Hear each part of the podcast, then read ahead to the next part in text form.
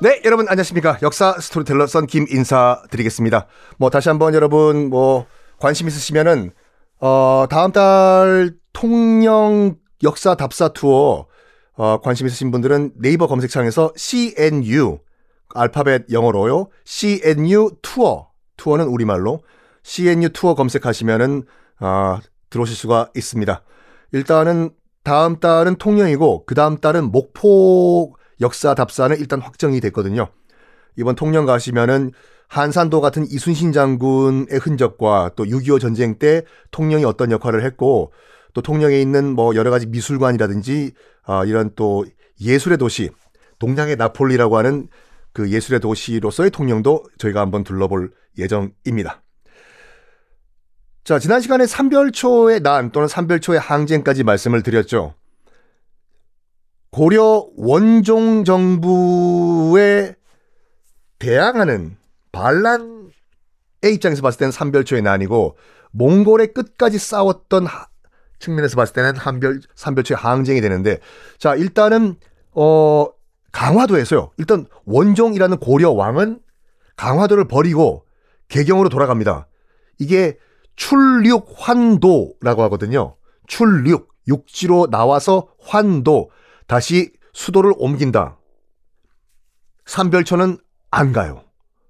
못 가죠. 원수들인데 몽골이. 그래서 무려 천척의 배를 이끌고 남쪽으로 이동합니다. 천척? 천척! 네. 왜냐면 그 강화도에 있던 그 고려 뭐 신하들 여러 관리들 다 이사를 해야 될 거 아니에요. 다시 그 개경으로 돌아가니까 그래서 영구 이사짐 센터를 불렀던 거예요. 이사짐 실어 날리려고 그 강화도에 들어왔던 천척의 배를 다 뺐습니다. 그리고 그 배를 나눠 타고 남쪽으로 이동을 해요. 남쪽으로 이동하면서 서해안에 있는 모든 섬을 다 삼별초의 영향권 안에 둡니다. 그리고 마지막으로 진도에 들어가요. 맞습니다. 지금 진도 어, 송가인의 그 고향집도 있는 진도에 들어가서 진을 쳐요. 지금도 가면 진도에 가시면 그 용장성이라고 해서 당시 이제 그 삼별초가 지은 성터가 남아 있거든요. 성터와 궁궐터가요. 궁궐터, 궁궐터가 중요해. 왜냐? 삼별초는 당시 이제 왕족의 한 명이었던 사람을 다시 왕씨죠. 하나 데려가요. 그리고 자기들만의 해상 왕국을 만들려고 합니다. 고려 조정 원종은 인정할 수 없다 하면서 원종 입장에서 봤을 땐 쟤네들이 뭐 하는 거냐? 어? 저 반란이지? 네, 반란입니다. 야, 저 우리 몽골 형님한테 가가지고 진압군 좀 보내달라고 해. 네, 알겠습니다. 가서 몽골 진압군을 데려와요. 그 책임자가 누구였는지 아십니까? 바로 홍다구였어요. 홍복원의 아들. 고려라고 하면 원수로 생각했던 홍다구. 야, 내가 옛날에 뭐 고려를 탈출했던 그런 홍다구가 아닙니다. 난 지금 그 몽골에서 온 진압군의 책임자로서 아, 삼별초가 있다고요? 삼별초 저기 진도, 진도계가 있는 진도. 가자! 톱을 하러! 진도까지 내려옵니다. 진도까지 내려와요. 이건 설이에요. 이건 설. 팩트는 아니지만 이런 설이 있어요. 당시 몽골 기병들이 싸울 때 어떻게 싸웠냐면요. 먼저 개를 풀어요. 개를 풀어가지고 이 저쪽 진영에 개를 개떼를 풀어가지고 난리통 아수라장을 만든 다음에 이제 그 기마 기마병들 말이 치고 들어가는 그런 전략을 썼거든요. 그래서 당시 홍다구가 몽골에서 기병을 끌고 왔을 때 수많은 또 개떼들을 끌고 왔다고 해요. 자, 당연히 진도에 들어갔겠죠. 그래서 진도개가 나, 나왔다라는 가설이 하나 있어요. 가설, 팩트는 아니에요. 하여간 진도에 들어가가지고 정말 처절하게 진압을 합니다. 상대는 전 세계를 제패한 몽골 기병이에요. 삼별초 거의 만 명이 넘게 포로로 잡힙니다. 여기서 질 수 없어요. 살아남은 수천 명의 삼별초가 다시 배를 타고 바다를 건넙니다. 어디로 가냐? 지금의 제주도로 들어갑니다. 맞아, 제주도에 가면 어 애월읍 있죠. 거기 조금만 더 내려가면 하, 그 항파두리 성이란 성터가 있어요.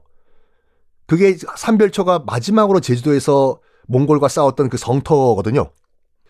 수천 명이 제주도로 들어와요. 여기서 결사항전을 하자 하고 어 그게 1273년이었습니다. 1273년.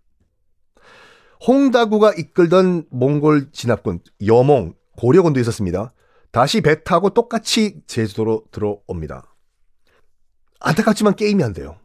게임이 안 돼. 어, 홍다구와 몽골이 이끌던 여몽 진압군. 당시 이제 삼별초를 이끌었던 사령관은 김통정이라는 사람이었어요. 김통정 장군이요. 끝까지 저항을 해보지만 상대는 몽골 기병들이었어요. 안 돼요. 그래서 한 수십 명 정도의 이제 결사대만 남은 상태예요. 일단 김통정은 자기 처자식을 다 죽입니다. 어차피 너희들은 끌려가봤자 비참한 삶을 산다. 내가 먼저 너희를 보내겠다. 미안하다. 그리고 노, 이건 이것도 야사인데 노모 어 이게 늙으신 어머니가 계셨다고 하는데요. 어머니는 차라리 차마 자기 손으로 이 죽일 수가 없으니까 그거다라고 하는 동굴이 지금도 제주도에 남아 있습니다. 나중에 혹시 제주도 투어를 가게 되면 저랑 같이 가실 거예요. 어, 그 동굴 안에 죄송합니다, 어머니. 정말 불효자식 정말 죄송합니다. 해서 어머니를 그 동굴 안에 넣어 드리고 일정 음식을 넣어 드린 다음에 동굴 입구를 막았대요. 정말 불효자 용서해 주십시오, 어머니. 그리고 최후 결사를 하면서 싸우다가 몽골군의 포로로 잡혀서 죽을 바에는 스스로 목숨을 끊겠다 해서 마지막 삼별초들이 제주도에서 스스로 생을 마감했다고 합니다. 까지가 삼별초의 이야기인데 어 최근에 밝혀진 거에 따르면요. 오키나와 있죠. 오키나와는 원래 독립국이었어요. 아시다시피 류쿠국이라는 독립국가였습니다. 류쿠국만의 왕조가 있고 언어가 있고 그랬는데 나중에 이제 그 큐슈 에 병합이 돼버리거든요. 일본에. 그게 참 무서운 거예요. 지금 오키나와 가면은 그냥 일본이잖아요. 그렇죠. 거기가 여기가 외국 여기 다른 나라였다고?